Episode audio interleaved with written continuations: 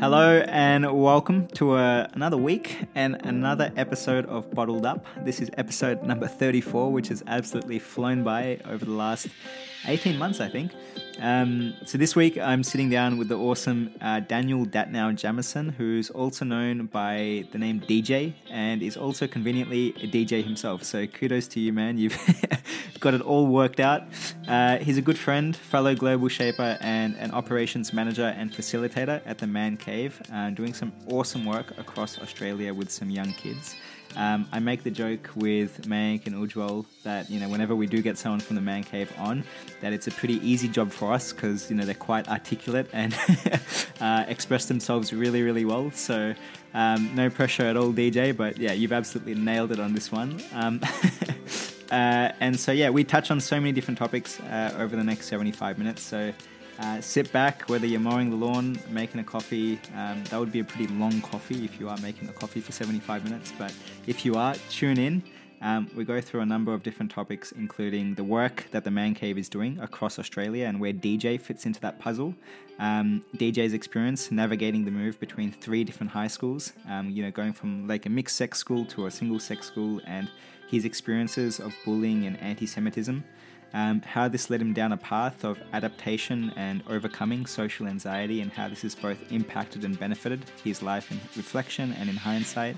Um, how he's found community and purpose through shared experiences within the creative space, through um, the music and dance space. Um, and so, yeah, we, we cover quite a bit. There's plenty more, including how dopamine and social media plays a role in DJ's life as well. So, an overall, genuinely awesome guy. Um, I hope you guys enjoy the conversation as much as I did. And stay tuned and get your coffee ready.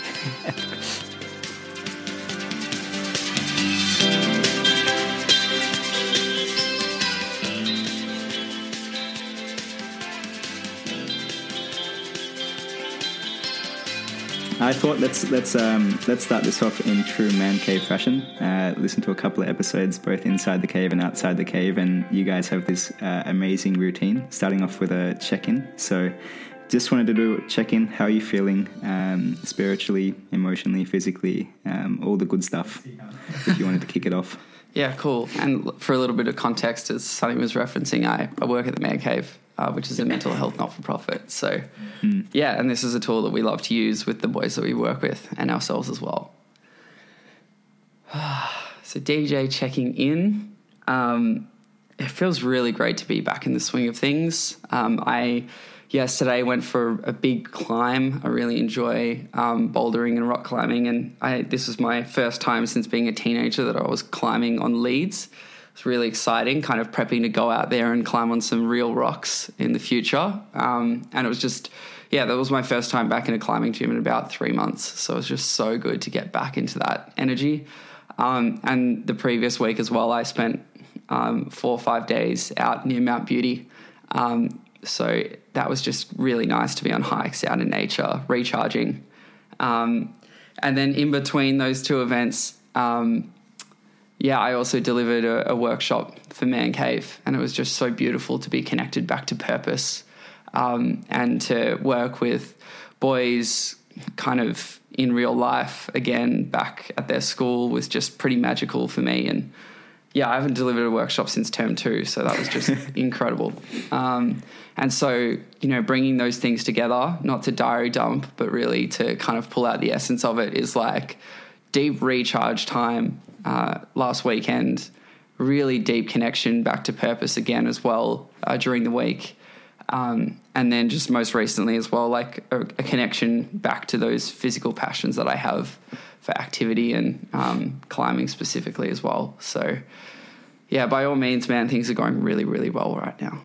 Nice. Um, you, yeah, you're full of positivity. It's it's good to hear. Like we're fully back into the swing of things. So, um, super happy for you. Um, well, Sunny, Sunny checking in. Um, yeah, I think I echo the same sentiment. Feeling really, really, um, I think really present. Uh, I was telling my partner yesterday, like I haven't been feeling this good in a while. Um, it might be because gyms are open, things are open again. Like you don't get that sort of like flatline mental health that you uh, sort of got during lockdown. So, um, been spending this weekend catching up with a lot of people, and I think like for once in a in a really long time, I'm like feeling really present with them, um, as opposed to like thinking about the next thing or, or thinking about what's what's planned for the day or having this sort of like mild burnout or, or fatigue in the background. So um, that has been really, really good. Um, caught up with Nathaniel yesterday for a walk as well, and um, we were just chatting. And I think I've got like a, a, deep sense of gratitude for like the work that we're doing with Bottled Up, and I think being in the position that I am. I had a mate that um, sent me a couple of messages on Instagram um, following a breakup, and um, just sharing his story and, and, and what he's been through. And I think, um, yeah, I think deeply grateful for actually having that opportunity to hold that space for others and, and listen in. I really enjoy that. I've always enjoyed that, like, especially during high school and, and uni, like, um, being there for others, listening, sharing, storytelling. So, um, yeah, I'm like, I'm, I'm really, really happy for what the next couple of weeks might hold in terms of podcasting before I go on a break. So, um, keen to go all out um, in, in that regard. And yeah, yeah, I, I um, yeah, super optimistic, which has been really good. Yeah, that's Sunny checked in. Um, both of us are starting this uh, conversation on a high, which is like going to be super awesome. Um, I do want to stop and say that this is proudly sponsored by the guys at Stuff. I'm kidding. uh, you had me there. I was like, oh, sick, nice. Yeah, stuff for your stuff for your pits. um, but no. Um, Dude, there's there's so many ways we can start this, but um, I think you hinted at it earlier, like the work that you guys are doing with the man cave. I thought that might be good just to start the context. Um, the work that you're doing there, um, how you fell into that role, because I think behind every yeah, behind all all these different things like facilitation and, and you speaking to boys, there's a story within you as well. So quite keen to unpack that. But yeah, cool. Okay, I'll try keep this one brief. I feel like it has a tendency to really blow out when we talk about um, the origin stories of of how anyone ends up at the man cave. But um, yeah, so how I ended up at the man cave. So and what is the man cave? Let's let's start with that one. That's a good one. Okay, so the man cave is an emotional intelligence um, charity that focuses really on a preventative lens, working with boys at this point in the school system. Um, a, few, a few key things that really underpin the way that we work is that um, prevention is better than cure. That's a really core one um, when you're working with boys who are 12 to 15 years old, you're kind of getting in just before things get really crazy with puberty or just on the cusp of that. And we see that, you know, during those periods, that's when a lot of things start to change. And so if you can get in and instill um, really positive kind of capabilities and mindsets within not only an individual boy, but a whole culture within a class and more broadly within a year level, and hopefully eventually within a school, uh, you can create that level of um, kind of peer support and also internal resilience that is really needed in the kind of the world that not only young men are in right now, but the one that we're all going to step into in the next 20 years. Um, so that's a little bit about the man cave. Um, I could talk about that for a long time. So hopefully I've touched on it there and, and framed it up enough. Um, how I found my way there, really briefly, I guess. Um, I studied psychology and criminology at uni, and so I had kind of a connection to to psychology through there. Also had a lot of experiences when I was younger uh, in school that I'm sure we'll touch on, but that also gave me kind of a sense of um, there's something that I want to do here to um, ha- have the experience of growing up be different to what mine was in terms of the way that I related to other boys in my school. Um, and then also, uh, yeah, while I was at uni, I started uh, working in marketing and building systems in in terms of the way that we uh, approached, you know, marketing, and I started an event management company, yada yada. Basically, the combination of what I was studying and also my kind of quote unquote professional experience, if you could call it that, at the time, um, kind of lined me up well to get a role at Man Cave as a communications manager. Mm. Um, and I worked there, kind of rebranding the organization and, and doing up a new website uh, with uh, another kind of senior communications person um, and then naturally evolved from that into operations where I'm at now, which is operations management, which is essentially um, setting up the organization so that it can scale mm. nationally. Uh, currently, we're running in Victoria, we're expanding this year to New South Wales. And a lot of my work is about how can we build systems, infrastructure, and work smarter in any you know take any opportunity that we can to work smarter and how can we build that into the way that we do things um, not just reactively but proactively um, and so yeah that's where i'm placed at the moment in man cave and i also facilitate mm-hmm. where mm. i can um, I think it's really important when you're building systems for an organization like that that you actually deeply understand what it looks, feels like, and feels like to be on the on the court, you know, on the front lines, facilitating and actually delivering the work. Because mm. um, the last thing you want is to design something that's not you know usable for the people who are actually out there. So um, yeah, and, and you know on top of that as well, representation is really important to me. Um, and yeah, I think there's just some unique uh, part of my history that um, is perhaps a, a, contribution that I can have in, in the squad and the diversity that we have mm-hmm. within the squad, and also just my own experiences, just being able to pay forward, um, you know, what I've learned from what I've gone through to you know the next generation of mm. of boys and men is really important to me. Mm. No, I love that. I I um yeah I, I think I connect really deeply with what the work you guys are doing. Um, we've had a couple of other man cave facilitators and um, people from the squad come and join us. Uh, Himmel, Hesh, uh, Christian. Um, so now you. So I feel like we're we're slowly uh, infiltrating the HQ, working towards that stuff sponsorship. Yeah. um, but no, I, you guys started in like 2014 or yeah, thereabouts. I remember like because mm. um, I used to help out Christian uh, with the timekeeper, and um, he was one of the early employees, I think, or one of the early facilitators with Hunter and, and Co. And um, yeah, the way you guys have grown, like I'm pretty excited um, for what's coming up. Um, but you hinted at it earlier, um, your story that, that got you involved in Bidea High School and, and what happened there. So thought that might be a good place to kick it off because I know that to have a lot of connection and, and inquiry and, and tap into the kids, you kind of have to know yourself really well. And I think that's what brings out the best in them uh, is by bringing the best out in yourself.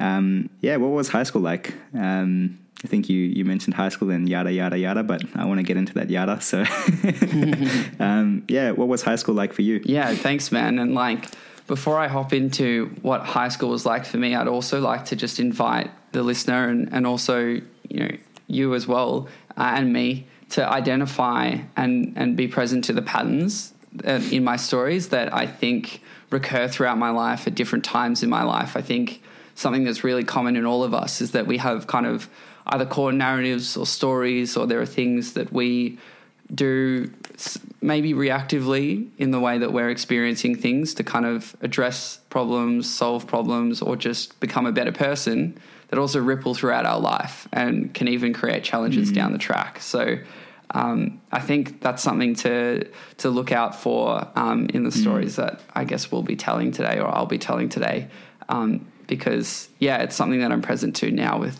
with that hindsight. So yeah, uh, high school for me. Um, I've had the opportunity to tell this story quite a few times now uh, to many different boys um, to different extents as well. So I think I've had an opportunity to kind of process the emotion that's here and um, really speak right to the experience. So yeah, it was really really challenging. Uh, my high school years, I was I, you know home environment. My home environment was quite complex, um, and the school environment was even more complex. I would say. Um, I was you know, in primary kindergarten and primary school, I was at the same school, which was King David. It was a, a Jewish independent school, um, which was in many ways sheltered from some of the realities of, um, you know, being someone who can be seen as an other um, in Australia. And yeah, when I went into year seven, I got an opportunity to go to a private Anglican, uh, yeah, a private Anglican school, all boys school. Um, it's a school that probably a lot of people would be familiar with, but I'm going to omit the name for their sake. um, and yeah, I experienced a lot of just straight up anti Semitism um, going to that school, and it was really quite challenging for me. Um, and yeah, that was like the first time that I, I you know, I, I distinctly remember mm. telling someone that I was Jewish for the first time at this school and then saying to me, "Oh yeah, no, I could already tell." and that was the first time that I realized that like the way that I looked could be uh, could identify me as someone who's different to other people, mm. which was quite interesting. Like I just hadn't I just grown up in a relatively sheltered school environment and just didn't didn't really realize that that could happen. Um, and then yeah, like my my nickname going into that school was DJ. and um, boys, as cunning as they are, decided to turn that into DJU, like on day two or so of year seven. Um, so it was very apparent to me how kind of different I was from, or how othered I was from everyone else around me. Um, so yeah, it was a difficult experience for me for sure. And I also have ownership and responsibility over my contributions to that. I could totally conceive of a world in which there was a Jewish kid at that school that everyone just got along with mm. and liked, and that they didn't choose to kind of have a go at. And so, from a pretty young age, I did hit a point which was definitely rock bottom for me.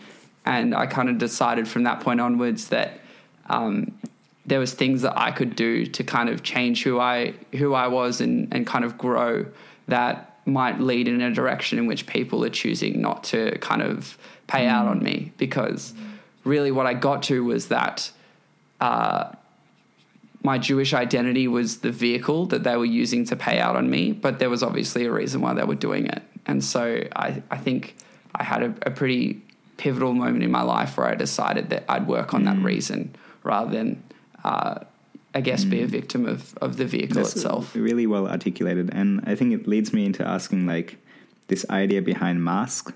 Um, and you mentioned how there could have been this Jewish person or, or, Jewish identity that people could get along with. And so it meant that you had to sort of re engineer yourself or, or um, think of yourself in a new light. Um, for me, mask has, uh, masks have certainly, I think, played a really pivotal part in my life. Um, it's allowed me to like build solidarity and like build relationships with people. Um, coming especially as like a um, you know from an Indian family, um, I played football for ten years growing up, and um, I was the only Indian on the team, and so there were you know different elements of myself that I had to sort of re-engineer uh, or reinvent to get along with others. So, um, did you feel the same as well? Like, you know, did you feel that you were consciously having to change aspects of yourself to build that those relationships of solidarity with others, or um, was it even probably more subtle than that? That is that is really really interesting, man. And I actually haven't really directly gone through my story and, and looked at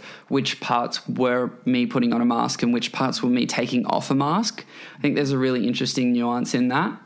Um, I think it's worth kind of bringing in briefly um, because it will unlock this idea of the mask in that halfway through year 10 i decided to actually leave um, the school that i was at at the time where i was experiencing a lot of that.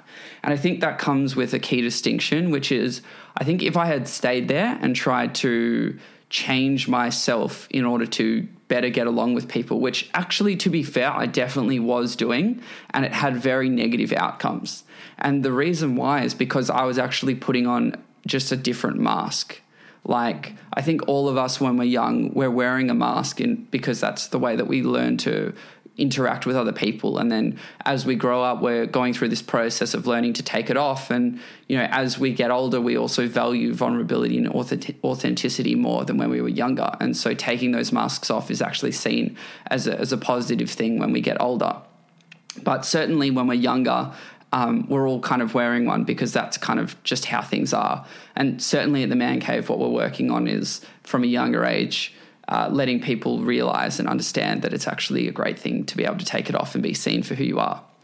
But to bring it back briefly, um, yeah, like I, I remember actually mimicking like other people in the playground because I was trying to figure out without fully realizing what I was doing, like what were the things that I needed to do in order to be seen as part of the the group or to belong.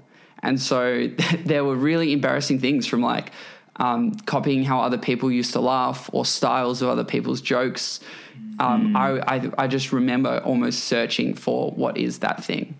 Um, and it definitely was pretty cringe at some points and it definitely was improving towards the end of my time there. But I also mm. just recognized, and it was actually when a, a, school psychologist who I was seeing at the time said to me, um, hey, like, there's one kind of mold that comes out of this school. And unfortunately, you're just not that kind of person, um, mm. nor should you be. Um, and that, wow. that really resonated with me because I mm. did feel myself being kind of pushed into this box, uh, in some senses, a man box, but also, a, you know, a, a, different box as well. There was levels of, um, you could say privilege, but also just a way of being, uh, you know, almost a philosophy mm. of what, how a, how a man should be, how a person should act, and mm. and what they should achieve and go for in life. That I just didn't fully connect with. And that's not to say that it's it's a strictly negative thing that comes out of that school environment because I do have some friends that are really amazing.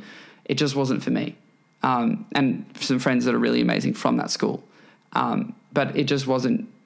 You know, it was abrasive to my to my really my spirit. It is what it felt like when I was there.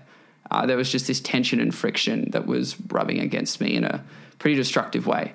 And so, taking off the masks. Um, I moved schools halfway through year 10, as I mentioned before. And this time I also moved to a co ed school, which I think was really, really beneficial for me too.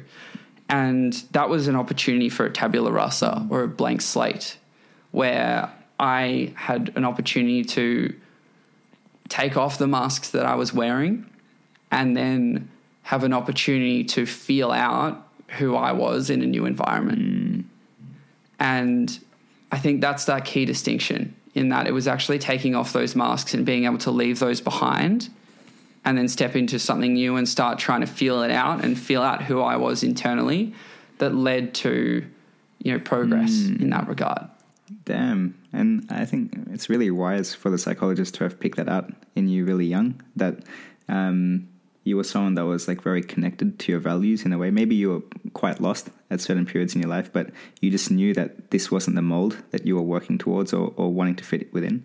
Um, a couple of questions come to my mind. Um, one is you've moved between different schools, um, and so you know I I know a lot of people struggle with integration into different school environments. I have a close mate that came to uh, our school in like year uh, ten, um, and really the, the people that he was around uh, for the first week or two weeks um, are his closest friends now. So um, it's funny how you hold on to some of those relationships you meet um, quite early on and how, how well they stick. So um, I want to talk about that, um, how you found that integration into the different school environments. Did you find people like yourself there and did you feel that you could connect um, or or was it something else? And then the second thing, I guess, yeah, just being in a, a all boys uh, environment, how that played out. So yeah, cool. So, a brief bit of context. I grew up with brothers who were 10 and 12 mm. years older than me. They were half brothers. And if I wanted to participate in the familial conversations that we were having around the dinner table or, you know, in the lounge room, I really had to talk up to the level of conversation that was being had in that environment. And so, naturally, I just had an affinity towards that kind of conversation and relational space. And so, that was one of the main challenges that I had throughout my whole schooling journey was I really connected with people who were older and I found that like super easy to click into. And then people my age was like speaking a whole different language. Like it really was quite foreign to me. Yep. And so it really did take moving schools a few times to actually get that clicked in. Um, but speaking more directly to your question, man, moving halfway through year 10 is a really difficult time to move because you're literally the only new person. People rarely move halfway through a school year. And it's like later down the track where people have already established what their groups are, what are the dynamics between everyone. Um, it's very different to when I moved in year seven and everyone was kind of like half of the people there were fresh and everyone mm. was finding their place. Mm. So that presented a really unique challenge in and of itself for that stage in life for me. But nonetheless, I had done it in year seven. Mm. Um, and so I had a little bit of experience, or at least an understanding of what I was in for in some regards. But that school was a co ed school that I moved to. Mm. Um, and it was like a world of difference for me because I had been in a co ed school from kindergarten through to year six. Mm. Then I went to all boys, completely different dynamic across those two environments, and then went back to co ed.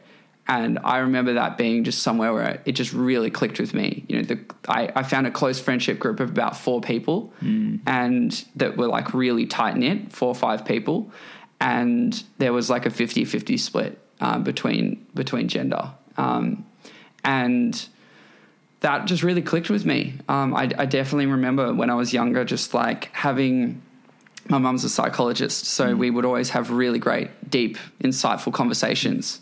And I was just, you know, I had a connection to, you know, the feminine energy, I guess you could say, in some sense, um, conversationally, uh, insightfully, uh, retrospectively, reflectiveness, like that style of conversation really resonated with me. And that's definitely something that I was able to find through the, the group that I found when I moved schools in halfway through year 10.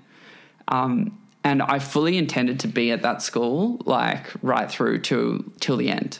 Um, I moved to that school because, and, and this was part of why I didn't fit that previous mold, was that I was a really deeply creative individual. Um, and that's me speaking to the younger version of myself, which is like, something that I found as a, a life raft through the times that I was enduring uh, when I was at that that previous school from seven through to halfway through year ten was art and creativity, and I would draw to express what I was feeling. Like, and I've actually looked back on some of those drawings, and they're raw, man. Like they're really, really raw. You can you can you can sense it. I used to take a Chinese class, and I would we'd have these booklets that were like uh, grid ruled, so they were like squares, and I would use the squares to draw little pictures in them. And there were yeah, just looking back through those those notebooks, like there's just so many little squares there where I'm just like, oh, like this this little version of myself is really struggling here and just enduring it. Um, so through that though, I found this healthy expression and this this channeling, and I knew right then and there that in year 12 what i you know a big part of what i wanted to do was studio arts and drawing and i was very connected to that. Um, and so i actually moved to this other school because it was known as this artsy creative school that was really great for that area. And um, i was like awesome like that's what i'm going to go with. Um, and then yeah i actually did an interview um, a few months later for a school called melbourne high school. And this is actually a school that both my brothers went to as well. And they offered me a position there. and I was like, oh, going into VCE, this is probably a really great opportunity. Um, and, you know, the academic opportunity was actually the reason why I left my primary school as well. So you can already see a bit of a pattern forming there. But I decided to, to go for it and follow that path and also connect to, in some sense, ancestry in my brothers being there you know, 10 and 12 years before me, which at that time in your life is like an entire lifetime when you're like 15 years old or 16 or however old I was. So, um, yeah. Uh, No, I, I, like I know there's like um, a lot of pe- a lot of the people that I went to university with, um, all um, like you know ex old boys, um, all up the high um, kind of boys, and I think what's really good is like a lot of them stick together as friends, um, especially in uni. Like I really admire that about the people that come from Melbourne High and a lot of the other schools as well. Like they stick really close together. But um, I guess this is probably not directed to Melbourne High in, in general, but probably just single sex schools or all boys schools uh, in general. Like, and I know you're doing a lot of work with all boys uh, or with boys in general. Um, how how did you find the integration into that environment? Because you often hear a lot of things around like hyper masculinity. Um, there's a lot of toxicness. There's a there's a lot of other things, but there's also really positive things that are there as well. Um, how how was that for you? Um, you know, obviously, you mentioned how you found this tight bunch of five people. There was a 50-50 split between um, mixed genders, and obviously taking that switch into a single sex environment. What was that like? Because I've never experienced that. I've always grown up in a co-ed environment, so um, I yeah like. I can't can't exactly relate to it. So I'm quite keen just to know like how was that for you? Um, yeah. yeah, yeah. So by this stage in my life, I was pretty hardened as an individual. I'd moved schools, you know, two, three times before that. And I'd also been enduring a lot in my home life. And so, by all means, I was a pretty you know, I was pretty solid in my mindset and also my resilience, I would mm. say. And moving into that new school, I was really com- like comfortable is not even the right word. I was like maybe confident, but I think maybe also like there was there was this idea of almost like I was consoled or I found solace in the lone wolf archetype. Mm. You know, I had I had been comfortable in being able to see myself for who I was as an individual. I really had a deep understanding at this point of like who I wanted to be and the kind of person that I was at my core. Because when you strip off masks three or four times in a mm. row going through school and you're starting back from scratch, you actually find more parts of yourself um, along along the way in that journey. And so moving into that last school, I had a pretty solid idea of like the kind of person that I was. And so moving into that environment, I remember being like a very much a lone wolf invi- individual in the way that I held myself, in the way that I was connected to art mm. and creativity in a very rigorously academic environment that was very analytically and mathematically mm. orientated. Um, so there was already a sense of kind of separation there that I was comfortable in and that I was connected to. And so I think there was a, although I didn't like fully gel with the people there in the sense that I had this one group that I belonged to. There was definitely people I connected with and got along with, mm. and some friendships that I still have from that environment. And that I would say that I was kind of it, what it felt like is there was a mutual respect for just the place and space that I held within mm. myself and within that broader community. Um, in that, you know, I was just off doing my own thing, but also, you know, um, invited along to opportunities to socialize mm. and connect um, along the way. So it was that kind of, I guess, appropriate balance for from where mm. I started uh, to where I ended. In the sense that I don't think I was going to find a place that I just fully, you know, a group that I fully belonged mm. to at that age because of reasons that I've mentioned before around, you know, connecting with older people and things like that. But I did find a level of comfortability and solace in um, going mm. at going at it alone at that. It at sounds that like um, trial and error has been like a, a, a big piece along that puzzle for you because um, you've had to constantly have to like adapt. Um, um, yeah, I guess like adapt and, and, and be comfortable in the environment that you're throwing at. So um, I know for me, like um, going through high school, I wasn't able to process a lot of my emotions. Um, it was very under the surface. Like I, I experienced sadness, I experienced happiness. Like I definitely experienced uh, those things, but I probably didn't have the language to articulate myself in the right way. Um, so yeah, I'm I'm quite keen to know. You know, when year eleven, year twelve, um, you're at Melbourne High, and you're probably coming up and, and becoming a lot more wiser as the years are going along. How did a lot of the stuff that you mentioned earlier around bullying, um, about having to switch schools multiple times, how did that sort of manifest itself in the years to come? Um, you know, we talked about earlier, like social anxiety in a particular way. Um, yeah, like I guess, yeah. Once we get wiser, we're able to like articulate those things that have happened to us and and how that's um, come across in other areas in our life. So, quite keen to know like how did that work out for you? Um, how did that manifest itself, and um, how did you go about dealing with it all? Mm, mm. I love that word that you mentioned earlier, man. Adaptation. Mm. I think that's that's something that I really resonate to resonate with, and I think it's the in what and what we were saying at the start of of the storytelling. But you know, prior to to the storytelling, we mentioned like that there are things that we do to adapt mm. to our mm. circumstances that can create challenge for challenges for us later on in life, and um, I'm sure that will come out in kind of the following mm. parts after this next one. But I just wanted to signpost mm. that because I thought that was really cool. Um, and yeah, so adaptation. Um, after experiencing the bullying that I experienced and kind of the level of that I was ostracized at, there was definitely like a socially anxious part of my being that kind of spawned mm. out of that. And how I could describe it to people who haven't experienced social anxiety before is it's like you you subdivide your brain into two different components and it's one component is like you just trying to be yourself doing a thing and then the other component is looking at yourself in third person and trying to analyze if there's any threats or like people are going to like call you out on something or have a go at you.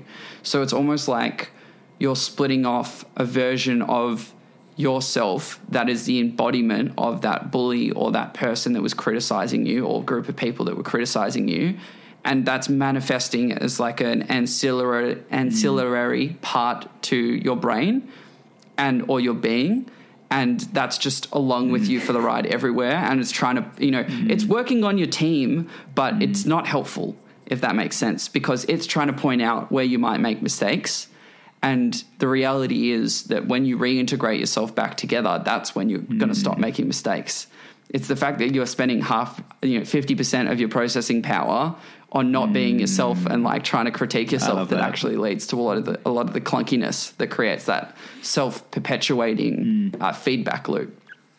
So, social anxiety was what I was experiencing, and uh, my approach in reflection to it, the way that I approached it, um, is apparent. But at the time, it kind of I was kind of just following my intuition and what felt right was when I graduated um, and finished at Melbourne High. I went to a university and ended up studying psych and crim, as, as we know.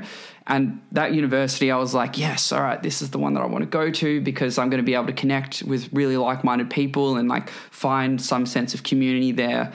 Um, and I definitely did. Like that, those were absolutely banging years. And it was like a complete 180 from what I had experienced socially um, in, in years previous to that. And uh, in that process, I found uh, music and I found dancing, and I found the combination of those two, which is so sacred to um, the way that I approach life these days, which is like being out in an environment in a dance floor and channeling, you know, creative energy to both dance and also perform musically. Um, and I'm specifically referring to kind of like the electronic styles of dance music. And yeah, like I found that environment, and that was very kind of like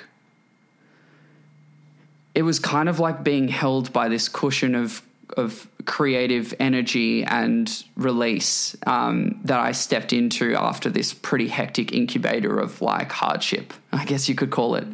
Um, and like to put that in perspective, like I know you mentioned earlier about you know not connecting to your emotions throughout those high school years, like when I was like in, I remember being in like year two, I would like cry for like falling over. Like I was a really sensitive person, really empathetic, really connected to just the world around me, and um, also you know pretty gentle in the in my being. And then from year seven up until second, third year of uni, maybe like I didn't cry once. It was physically impossible for me. Mm. Like I would feel like crying at some times, but the, the tears just wouldn't come out of my eyes. So that's how that's how mm. like hardened my my being had become from the experiences that I had, not just at school, but also through the challenges that I was having at home and, and various other environments as well. Mm. And there was just this really profoundly cathartic release that I found in, you know, what you could call the scene or the dance music scene. Mm. And more specifically, something that I did was I there was a specific nightclub that I was um, kind of really close to physically. Like I was ten minute, I was a ten minute walk away from it. it was, it's got quite an infamous uh, reputation. It's it's called Revolver. Um, for those of you listening, um, and for those of you who have been there, you actually know that there's a massive, massive smokers um, in that area. And I wasn't, you know, really a, a person that was too into smoking um, in that way, but I did you know, have an opportunity there to really have conversations with and connect with other people who I would just never, ever, ever come across at any other point in my life. uh, there was just, you just, you would never meet these people in any other context, and it's very unlikely that you're going to meet them again, apart from in that same context. And with that comes a marvelous opportunity. Um, and it's kind of like that tabula rasa approach of like yeah. blank slate because you're meeting someone for the first time um, but it's it's set to n n level, right? Because you're yeah. meeting hundreds of people, right, over mm. over over you know a period of time. so I would just strike up conversations with people and connect with them and really explore just different aspects of myself through different types of conversations. And in that mm. process, I learned more about myself, what felt right, what felt didn't, you know, what felt out of alignment mm. when I said it, you know, what I really resonated with, even, you know, releasing parts of my humor that had just been you know, locked in a cage because it didn't feel safe to just express myself in the kind of, you know, really outwardly eccentric kind of way that I enjoy being humorous. And so I just connected back in with all of those parts of myself. And it was this really emancipating um, time in my life connecting to that. Um, and that is actually how I let go of the socially anxious part of my being, that that that fifty percent split of my brain, um, through you know essentially exposure therapy. Um, looking back on it now, um, just allowing myself to feel that I could be safe connecting with people without having this other part of my brain like in the steering, you know, co co steering essentially. It's like having someone in the passenger seat also trying to yank on the steering wheel while you're trying to do it. Like that part of my brain finally got used to the fact that, you know, things would be okay if if it wasn't holding onto the steering wheel as well. Um, Man, yeah. I love that. I know Revs has a. Um, I haven't been there, but I've heard a lot of different stories. Um, and sticky floors and uh, all the other uh, glamorous things. But um, were there any moments of connection you still remember that you had at Revs? Like any sort of moments where you're where you're just like, yeah, I feel at home. Like this is a conversation I'm really, really enjoying. I'm seeing parts of myself flourish because you mentioned you would have gone to Revs a couple of times, um, and so you know probably each of those times that you did go, you felt more motivated to go again, and, and you saw there was an incentive for yourself to learn and grow and develop. Um, so yeah, were there any like really cool moments where you you met some really great people and, and had awesome chats? Oh man, there's hundreds, but I'll, I'll like, you know, here's a standout. Um, so my mate, my mate Andy and I were in the Smokers at Revolver.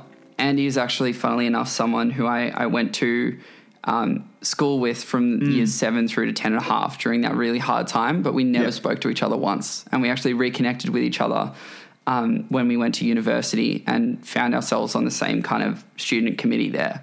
Yeah. And we we just connected, and then we started going to Revolver together. So so much of this journey and growth has been um, experienced with with with Andy or Andrew. Shout out to Um, Andy.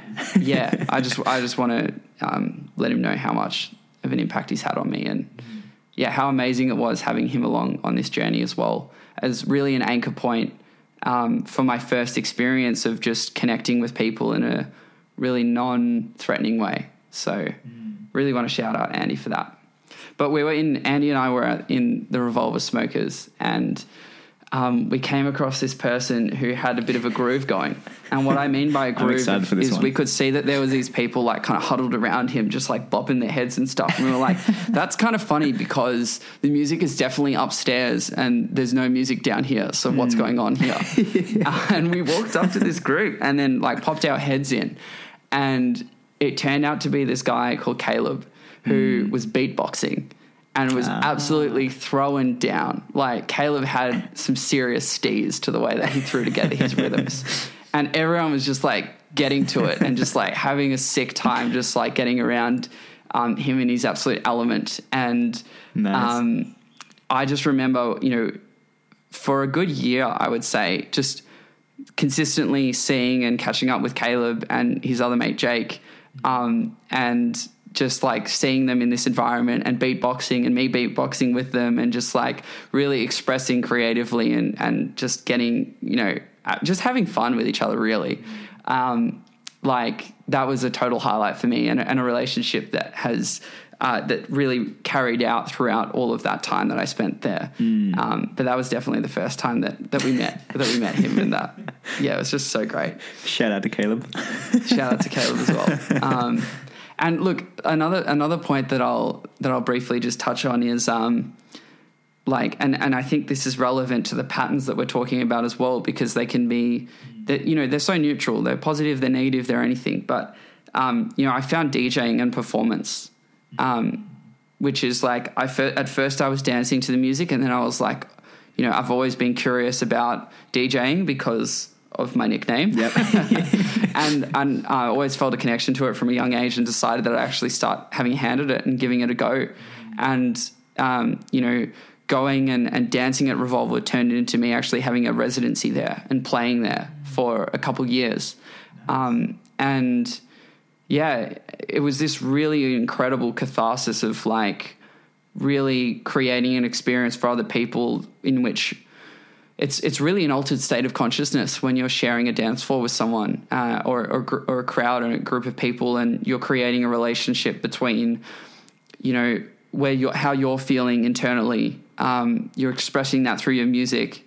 People are resonating with it in you know internally, and then expressing it through dance, and then that dance is then feeding back into how you're feeling, and it creates this marvelous interactive feedback loop of this really integrated kind of creative space um, that really feels like an altered state of consciousness in and of itself. Um, and that there's a lot of healing that, that can be that can be done there in those kind of spaces, and that's certainly been the case for me. Um, and what spawned, you know, the deepest sense of community that I've had in my life, which was um, Equinox, which is a whole a whole thing to talk about. But you know, it's a community of people that started from a house party that I ran and has grown into you know a really amazing collective of people and you know at this point in time we've worked with or, or you know had shows with over about 20,000 people now. Um, Man, I love that. that. Yeah, and that's just been you know if you look at that arc that that character arc in some senses mm. like that sense of belonging was found through creativity at the end and it was kind of fostered originally through you know survival and expression uh, from from that younger age, from those drawings that I drew on those grid pages. Um, it's really interesting how these things kind of extrapolate and and ripple throughout mm, a lifetime. I love that. There's um I feel like for those listening, you would have got like a really vivid imagination. I certainly listening to you, like bobbing my head and thinking about sort of the, the body being in flow.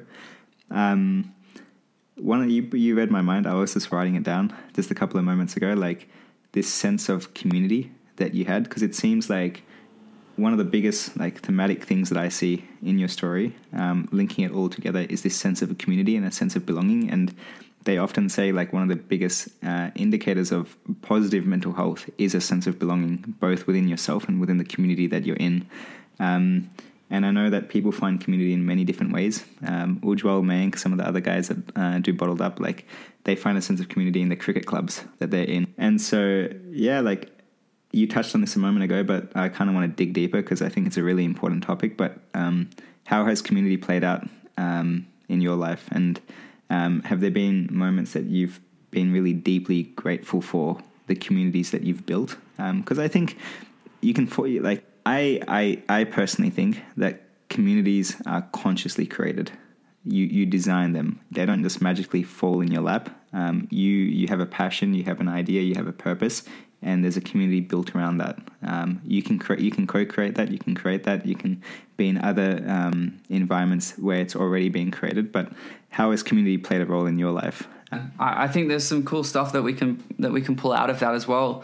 Um, so yeah, I'm first of all, I'm really really present to ripples or fractals, which is like patterns that you know repeat themselves at all these different scales, um, and that's in reference to community and, and community building and um, how that can happen both intentionally but also organically.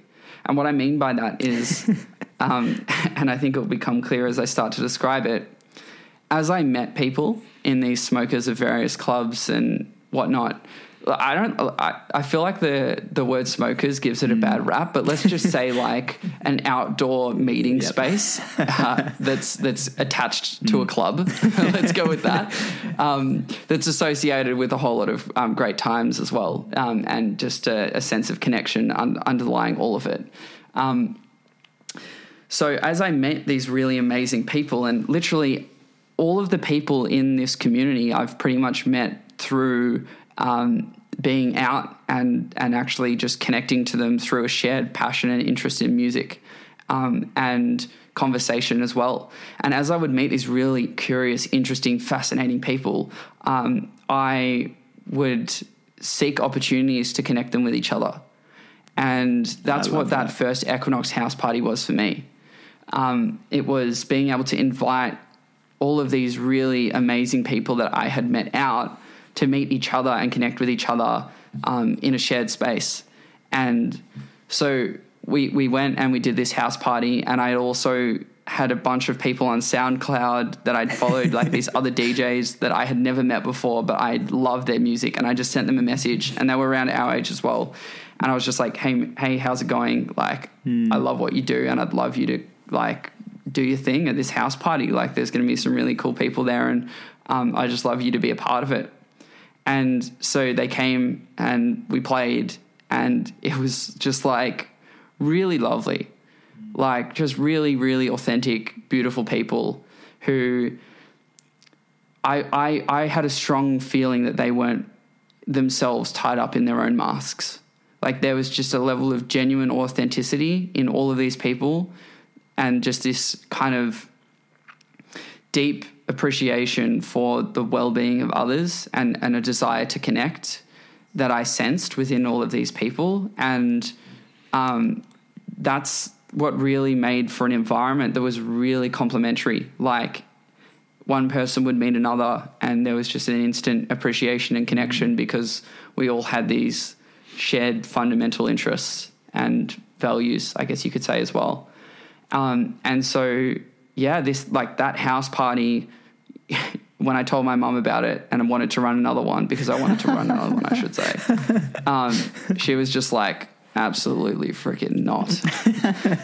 no way. Uh, and particularly because I was intending to increase the scale somewhat. Mm. Because I did have this vision, you know, I was I was playing music at the time, and I did have this vision of of, you know, at one day this this much more you know brought up scale of, of production mm. and lighting and experience combined with music mm. and performance and people and community and i was like okay we're how can we get there? Uh, nice. And so we nice. moved it to a bar, and uh, this bar was called Carpe Diem off Commercial Road. We did it in the back of Carpe Diem. We had about ninety people there, and um, I remember the guy being absolutely livid because of the levels that the bass was at, and like the way that was reverberating yeah. through the neighboring kind of like uh, buildings but we had the best time ever. And a similar story, like, hey, there was way too many people here. You definitely cannot do this again here. But like, you find somewhere else because I loved your energy. I loved your vibe. Like, it was just mm. such a great time. I, you know, I wish this was a space in which we could do this much more often. And then, yeah, we, we did it in a nightclub. Um, for the first mm. time. It felt like a house party in a nightclub because we just had the whole club to ourselves. Mm. And it was just like a mind blowing experience. This time there was about 150, 200 people there. And we were all like one step removed from each other and super connected. And it's like, yeah, just if people can hold in their head what it would feel mm. like to have a house party at a nightclub and the level of safety and security that everyone feels there because there's some kind of mutual um, kind of connection that people have due to the people that they that they are invited by or that you know they're connected to, and oh, it was just it was just so special. Um, and this was in 2017, and uh, yeah, look, things have just grown from there, and the, the community has evolved, and you know definitely been challenged as well due to times of COVID and restrictions and all of these different things. But um, I think what's endured it through it all is the way that being connected to such a loving community has impacted each individual. Like I have no doubt that each individual has kind of, you know, where, wherever they're at, whether they're, you know, still in Melbourne and, and really deeply involved with the community or in other places or other crews and groups, like I think we all have gotten a sense of what a really loving and supportive group of people can feel mm. like. Man, I um as you were sharing that, I, I have to connect you with one of my mates who's um, a guy called Samir, who um, loves DJing. Uh, he went to um, Copenhagen to do his exchange as well, oh, and bought his like decks there as, as well. So Sick. he he loves like um, I guess like being the host, holding the DJ, getting the community together, and I think like what I see in yourself and what I see in him, like um, that's really similar, is this sense of bringing people together and um, actually getting a sense of joy from seeing other people having joy. Like it's not just about yourself, like you know, riding the high. It's about the people around you. Um, also, like feeling so connected to the music, to the bass, um, to the people that you're around. Like, yeah, I, I have to connect you guys. Like he's a he's um yeah he's got a couple of things on SoundCloud as well, um, which are nice. Um, yeah, so dude, like um, I feel like one of the things that's been coming out throughout your story is immersing yourself into a lot of creativity. Um, I know for me, the things that I'm super passionate about in life, um, community building, um, I don't know, fitness, um, socializing, having these deep connections, I I sometimes struggle to find the line, and I sort of throw myself into it a lot. Like it's like you're you're loving you're loving it so much that you can't see the line, um, but you're you're on such a high, but then it kind of hits you down the track where whether you call it like um, empathy fatigue, whether you call it like recharging your batteries, your social battery, your professional battery, all these different things, these exist and they're sort of like intangible, like sort of you can't see it, but it is there. Um, I yeah, like I'm I'm curious as to how you've been able to find that balance in what you're doing because um, you know you come across as someone who's so enthusiastic, so energetic, so um, purpose driven with what you're doing that um, yeah, like I think there's something inspiring in that. But how do you go about creating that balance? Um, yeah, because I, I imagine it must be so easy to throw yourself, you know, 110% into this day in, day out, throw that party that mum stopped you with, um, that you kind of forget, yeah, to sort of inquire and tap into yourself. So, yeah. Awesome, man. Yeah, let's do it. Um, so briefly, something that came up for me uh, when you said find the line is also perfectionism, um, and so I'd love to touch on that a little bit later mm. as well because I think it all layers into this idea of balance and burnout and performance and all these kind of things. But um, let's let's keep keep mm. going in that um, yeah, yeah, in that balance direction, and I'm sure we'll access perfectionism as well through that. So um, the key that has really um, unlocked the pathway to understanding how to balance myself is time. Um, and like the way, the reason why I said it as as you know the pathway rather than like the solution is because it's not something that can be solved. I, I don't believe it to be something that uh, can be solved. So the reason why um, I kind of construed it in that way, in that it's a path, is because I don't think that there is a solution to balance. I don't think it's like a, a, one and done kind of like you've found the balance and like this is the formula and you're sorted. Um, I think it's actually a mindset and an approach to responding to how we're feeling internally. And also like holding that in balance with what we're seeking to create externally. Um, and what I mean by create externally, you could construe that as achievement, but you could also talk to that in terms of purpose. You know, there's various ways that you can think about external um, versus internal. And so for me, the, the core kind of component there is time. And what I mean by that is it's like, first of all, understanding and appreciating that, like, although this might not be the case always, there is so much more time than we think there is ahead of us. Mm. Like when we think about our, our seconds, our minutes, our hours, our days, on that scale, you know, really the scale that we can attach ourselves to most realistically when we think of the present, like there is so much presence ahead of us. So much. And it's like when we're thinking about trying to do everything now, we're not really appreciating just how much time that we're going to have ahead of us within the next weeks, within the next months, with even the next years to be able to get onto those things.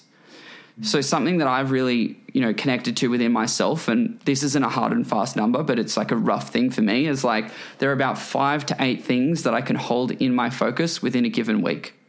Five to eight things. And that's thinking about eating healthily and exercising, you know, as one or two of them, even, you know, committing to work, um, committing to friends and relationships, um, you know, et cetera, et cetera, et cetera. Like you can you can add on the other things that you want to focus on. It might be rock climbing, you know, as another one as a hobby. It might be DJing and creating music. It might be working on Equinox. It might, might be working on Sanctum Creative, which is again my DJing, but also artwork and stuff. You know, it could be doing some freelancing stuff as well for you know building systems for other NFPs. Like there's so many things that we can all do, right? Global Shape is another one, for instance, right? There's just so many things that we can all do. Mm. We're never going to be able to hold all of them in our week at the same time. Like it's just not enough of a time scale to be able to realistically balance all of those things together. So for me, it's about thinking about okay, what are the things that I want to hold in my mm. focus over this next week? Mm. and then completely accepting all the way down to and then mm. back up again to our purpose. So it's like accepting into ourself and understanding and removing guilt and all of that kind of stuff away from not doing certain things and then relating that back up to the purpose in the sense of okay these things that i i, I feel connected to that i have a sense of purpose with it's mm. okay to let those things wait for now. And when you create that connection from bottom to top this is at least what i've found recently like in in being able to just let go of having to do all of the things all the time and just being able to do a few of those things it really like makes things a bit more it reduces that internal resistance because I think the thing that is actually depreciating energetically uh, about balance and burnout is guilt and expectations that we have on ourselves. And so it's like if we can actually be able to let go of some of those expectations and then the guilt that we mm. attach to that, we can then create that balance.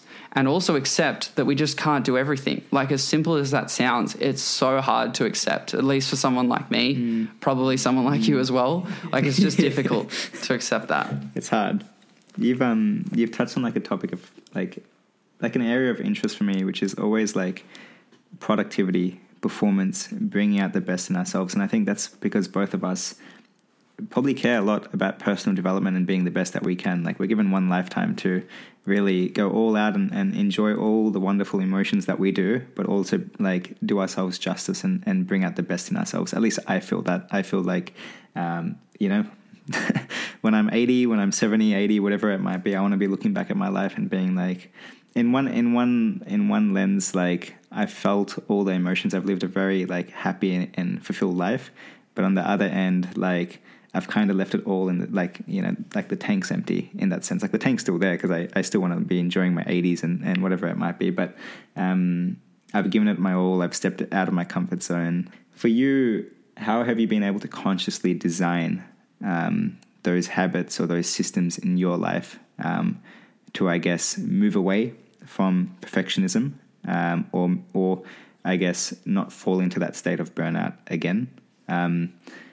because I know for me at least, there's a lot of guilt I feel sometimes. Um, I used to be really big into to do list, and I and I still think I am, but I think now I'm trying to shift the focus away from just having like a long list of things to um, designing like one highlight of the day. Like for me, the highlight for today was this conversation. So I'm able to walk away from this conversation and be like, this was the highlight out of my day. I've achieved that. Whatever I do today is just like a small win on top of that. Um, and so curious as to um, yeah how you've been consciously designing that in in your own life Yeah, cool, man. Like, okay, so there's like probably three or four different directions that we can take this one, Yeah. and hopefully, hope, hopefully, I can touch on a few of them. you, you're doing Um, you're doing well i asked i asked a lot of loaded questions No, I, I, I'm with it. Like, and I'm here for it. Like these, these, Yeah, I love nice. speaking to these. So, yeah, I'm gonna look. I'll briefly just touch on uh, one one point before hopping into Yeah. these, which is just like, um, and and this relates to design and lifestyle design and things like that. Which is that um, this this one's been so key for me, and that's why I'd love to share it. Which is just that when we're thinking about rest time, so this is the time that is intentionally unproductive by nature, right? And we have to make that distinction. We have our productive time and then we have the recharge time and the rest time. And like there's other things there, you know, other mm. times as well. But like we have to make a clear distinction. So the first one is like not trying to trick yourself into being productive in the rest mm. activities that you do is one of them. But then the other one is not having a hierarchy of what is time well spent and time not well spent when you're trying to rest. Mm. That's spot on Because that's that freaking thing, that hierarchy of like, am I spending my rest time well, is a performance mindset, right? By nature. And when we're taking that mindset into our rest, we're just creating it as again a level like another level of performance. Mm. And that is how I have in the past hit burnout is because when when you're just constantly on in that state of am I optimizing X? Am I spending my time the best I can? All of that crap This is the best return on investment for me like this time. Exactly, exactly. All of that is like completely the antithesis of the point of rest and recharge and, and actually like decompression. Mate, You're bloody spot on. Yeah, so I just wanted to like drop that one in there because honestly, it's made these lockdowns and things like that so much more um, kind of just balanced for me, I guess is the way to put it, particularly because it's so easy to just work a million hours in a day when working from home. Um, like that's been really critical. And like finding ways to to represent that and do that. For instance, you know, when I was younger, I really liked playing video games. Recently, I was just having a bit of a foray into like some single player solo um, story video games, like Horizon Zero Dawn, in, for instance, right? I was like, okay, I'm just going to pick this up as a very intentional recharge time during lockdown because um, I just want to create some space for that. And here's here's a key thing physiologically. I have my whole setup that's fantastic working from home my keyboard, my mouse, my desk, everything's great. I intentionally ordered a mm. controller online that can connect to my computer, which I was running this game from, so that I could hold something that physically represented to me that I wasn't being productive right now. That I wasn't sitting at my desk in that productive like mindset that. and zone, that I was physically attaching myself to the idea of relaxation. So, like, however, we can take that as an analogy or metaphor for the way that we can approach relaxation time and creating really distinctive barriers Mm-hmm. and boundaries to that, like, I, I encourage because it's definitely made a big difference for me. Yep. and even on that point, like, I'm definitely worse at the game when I'm playing with a controller, but that's again a performance mindset. And so it's like really connecting to the intention of what that time is. And that's why the controller made sense for me there. It's almost like you're creating association and, and like these mental cues um, to sort of Yes. switch on and switch off. I always found this really, really bad relationship with social media. Um, and mm, like we did a bottled up episode on like checking in um, probably like a couple of months ago. And my screen time on some of those days, and we talked about the screen time for a little bit, was six or seven hours, um, which was like, I don't even consciously remember spending six or seven hours on my phone. Um, and whether that was time spent on Spotify or uh, text or um, on Google, on Facebook, on Insta, um, I like there was so much guilt in that. Um, and now, like, I'm probably tracking about four, four and a half hours now. Um, but I'm starting to feel like this, this sensation or, or this feeling of I need to change this. Like I'm, I'm getting, like, you know, you know when you eat like a lot of meat and you just feel sick at a certain point, or, or whatever. Like you eat a lot of junk food, you just feel sick, and then you're kind of off it for some time because you're just like, um, I can't do that again. For for I'm starting to feel that with social media. Like I'm getting to that point where I'm just like I can't continue to do this. And I think one of the things that worries me is that, um, and we're probably diverging away from like um, specifically mental health, but um, there hasn't been any longitude studies being done on like social media and tech. Like it's only really kicked off in the last like um, iPhone eight, uh, iPhone three. Sorry, when did that come out? Maybe 2008 or so, or late late um, that first decade of the 2000s. So um, it'll be really interesting to see what comes out in the next like 20 or 30 years in terms of like us humans we can't believe we spent like you know eight hours a day on social media and like what actually comes out of that in terms of like um, yeah insights and i know you spoke about this as well like the dopamine matrix which i found really fascinating and that might be a part two for us but um, yeah what's your relationship been like with social media because I know you've like when we spoke, you had quite a bespoke approach to it, um, and I think that yeah, that would be really insightful for people listening. Nice, man. So, look, I'll try and bring together a few threads here because I'm seeing a link to mental health and the bigger picture and designing life and all of that uh, together in this question. So, high level, we have this idea of like designing our lives. And in this idea of designing our lives, let's think of it in the sense of what is the lifestyle that we want to be living? What would a, le- a what would a great week look like for us? In fact, what would a perfect week look like for us in our ideal future vision state? Right? And if we think about what that might look like, for me personally, like social media doesn't play a huge role in that. And hmm. I like to think of this in terms of an ideal state and vision because I know, and, and I'm relating that to my mental health as well. I'm like, I'm going to emotionally, spiritually, performance wise, et cetera, et cetera, all of the different domains of life. Like, this is, I, I'm, I'm projecting my values into this ideal future state, right? Hmm. And then from there, I'm working backwards and then seeing hmm. where I'm at now, and then what what it would take to get there. And so for me, for instance, social media plays a very small role, if anything, in that ideal future state, you know, down the track vision side of things.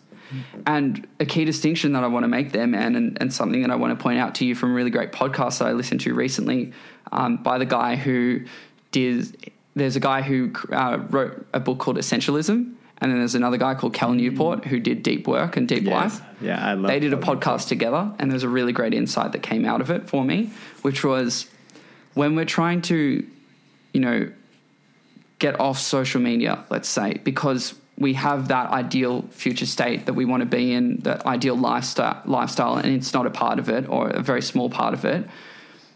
We can't be motivated from a negative feeling internally. It's not, hmm. we don't have enough strength within our being literally because of the hold of the, the chemical dynamics of dopamine and circuitry and reward circuitry that we're stuck in due to social media, just feeling yucky about it and guilty about it isn't enough for us to be able to change that habit, that hmm. relationship to the technology.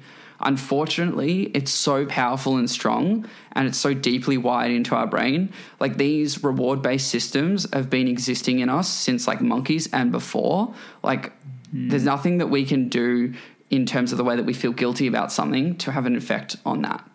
The way that we can actually get ourselves out of that is by looking at that ideal future state and vision as a sense of purpose and a, and a direction, and then working ourselves towards that in a positive framing. So it's like, I'm changing this for that. You know, I'm changing the way that I'm consuming social media for the vision that I have of the way that I want to live my life. And so um, that allows us, and again, that's from the essentialism and Cal Newport uh, conversation. That key insight, I think, is what allows us to be able to actually implement long term behavior change with this stuff, as opposed to short term kind of treatments versus cures. And like in the dopamine matrix, which was a podcast that I did, you know, in early 2020, I do speak about something called a dopamine detox, and it's like all the rage these days as well. Like it's really been blowing up across things, and I actually don't think that that's the answer anymore. Um, I see that as a treatment and not a cure, um, because a, a dopamine detox can definitely work to reset us and get us prepped for the direction that we want to head in. But we need that direction to head in. Otherwise, we're just kind of going to like over time fall back into the previous state that we were in. Yeah. I like that. I know um, I'm a big fan of Cal Newport.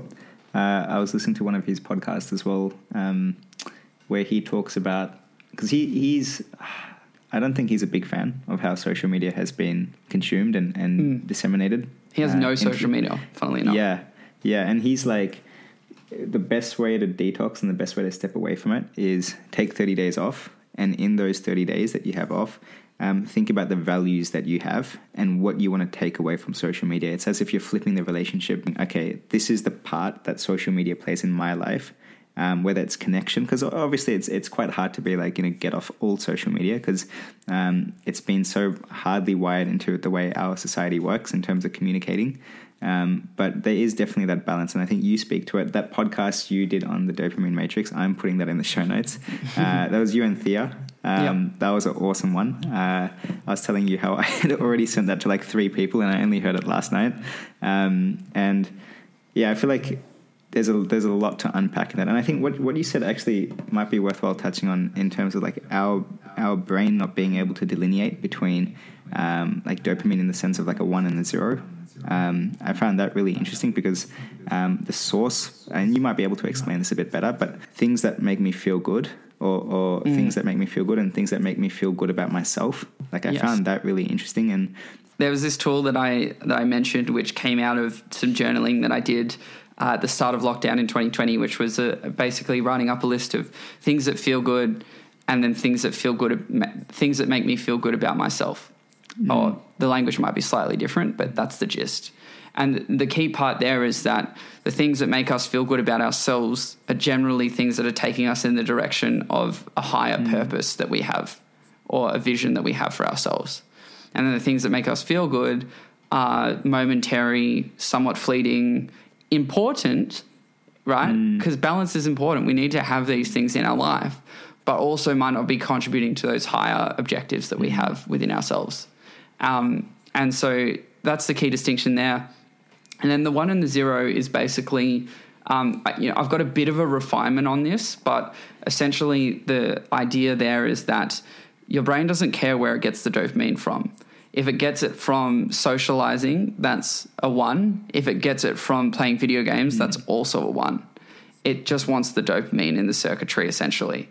That's the way that the reward pathway is is uh, wired, and there are different levels of um, a one and a zero in the sense that doing less video, like video games, will trigger a certain extent. Let me try and explain it this way. It's kind of like you've got that. Um, you're playing that that carnival game where you're trying to have this. You're, you're holding the hammer and you're playing that strength game to see how hard you can hit. And there's like a certain threshold that's like ding, ding, ding. You are the winner. Like that's what's happening in your brain. And then you're trying to do an activity and you're hitting the the, the thingo. So it's like, okay, I'm socializing with my friends, or like I'm doing blah blah blah. I'm doing my work. Let's do doing my work because I think it's a good one, right? I'm doing my work. I'm swinging the hammer. I hit it. The thing goes up, and then there's a bar in my brain in which it's saying, like, congratulations, mm. you've hit the dopamine level. And it doesn't quite get there. It's like going up, up, up, up, up, mm. and it stops short of it. And then all of a sudden, you know, we have this marvelous idea of check my phone. there might be a notification and someone that like has interacted with me online. It's like, yes. So you know, you then pull out the phone and then you go online and then instantly it's just like massive sledgehammer comes in, hits the thing, oh, and it just like skyrockets through the ceiling of like this scale and it's like ding, ding, ding, ding, ding. Mm. yes. Do more of that. And that's essentially what's happening in our brains. And so the idea is that if we can essentially regulate the amount of activities that shoot that that set the bar really really high mm. in terms of what we need in terms of dopamine. If we can regulate that down a bit it allows us to have more internal motivation towards things that just naturally won't mm. exhibit as much dopamine uh, as those things that are designed to mm. extract as much from us as possible like Facebook and Instagram and all of that stuff. So like to draw that just a bit more clearly doing your work does not give you hmm. anywhere near the same level of dopamine hit as your tolerance has been as what your tolerance has created from hmm. Facebook, Instagram, social media, all those different things. And so if we can regulate that stuff down a little bit more when we're thinking about what to do next, and that's what the dopamine pathway does, it tells hmm. us, hey, how about this thing? How about that thing? The things that we're actually committed to that make us feel good about ourselves are going to come up more often and we're going to feel more rewarded from doing them because we've kind of reset our levels and we're maintaining our levels at a certain uh, threshold so that we can get more reward out of that those activities. and and like I think to your point, like it, it makes sense why you know those notifications are like that really bright red because they're psychologically designed for us to click into. Like people click onto things that are like blaring red, and I think what's um you know just to go on like a little tirade, like and I think Cal Newport speaks about this, but like even social media, you've got like these two big teams that exist within you know Facebook and all these other organizations, Facebook, Insta, all these other places where you've got I guess like tech psychologists or, or people that know um, how the brain works and how to get people addicted to the tech and addicted to um, getting on Facebook and staying there because they've got a number of metrics they look at like click through rate, um, time spent, engagement, all these different things, and they're looking to maximize that. So you've got one lever coming from that side. The, another department that exists within these organizations uh, are your machine learning and AI teams um, and they're they're working together to get you hooked. And I think when I heard Cal Newport talk about that, I was just like, wow, like there's a reason. Like all credit to them, they've done a superb job of getting us glued onto these devices.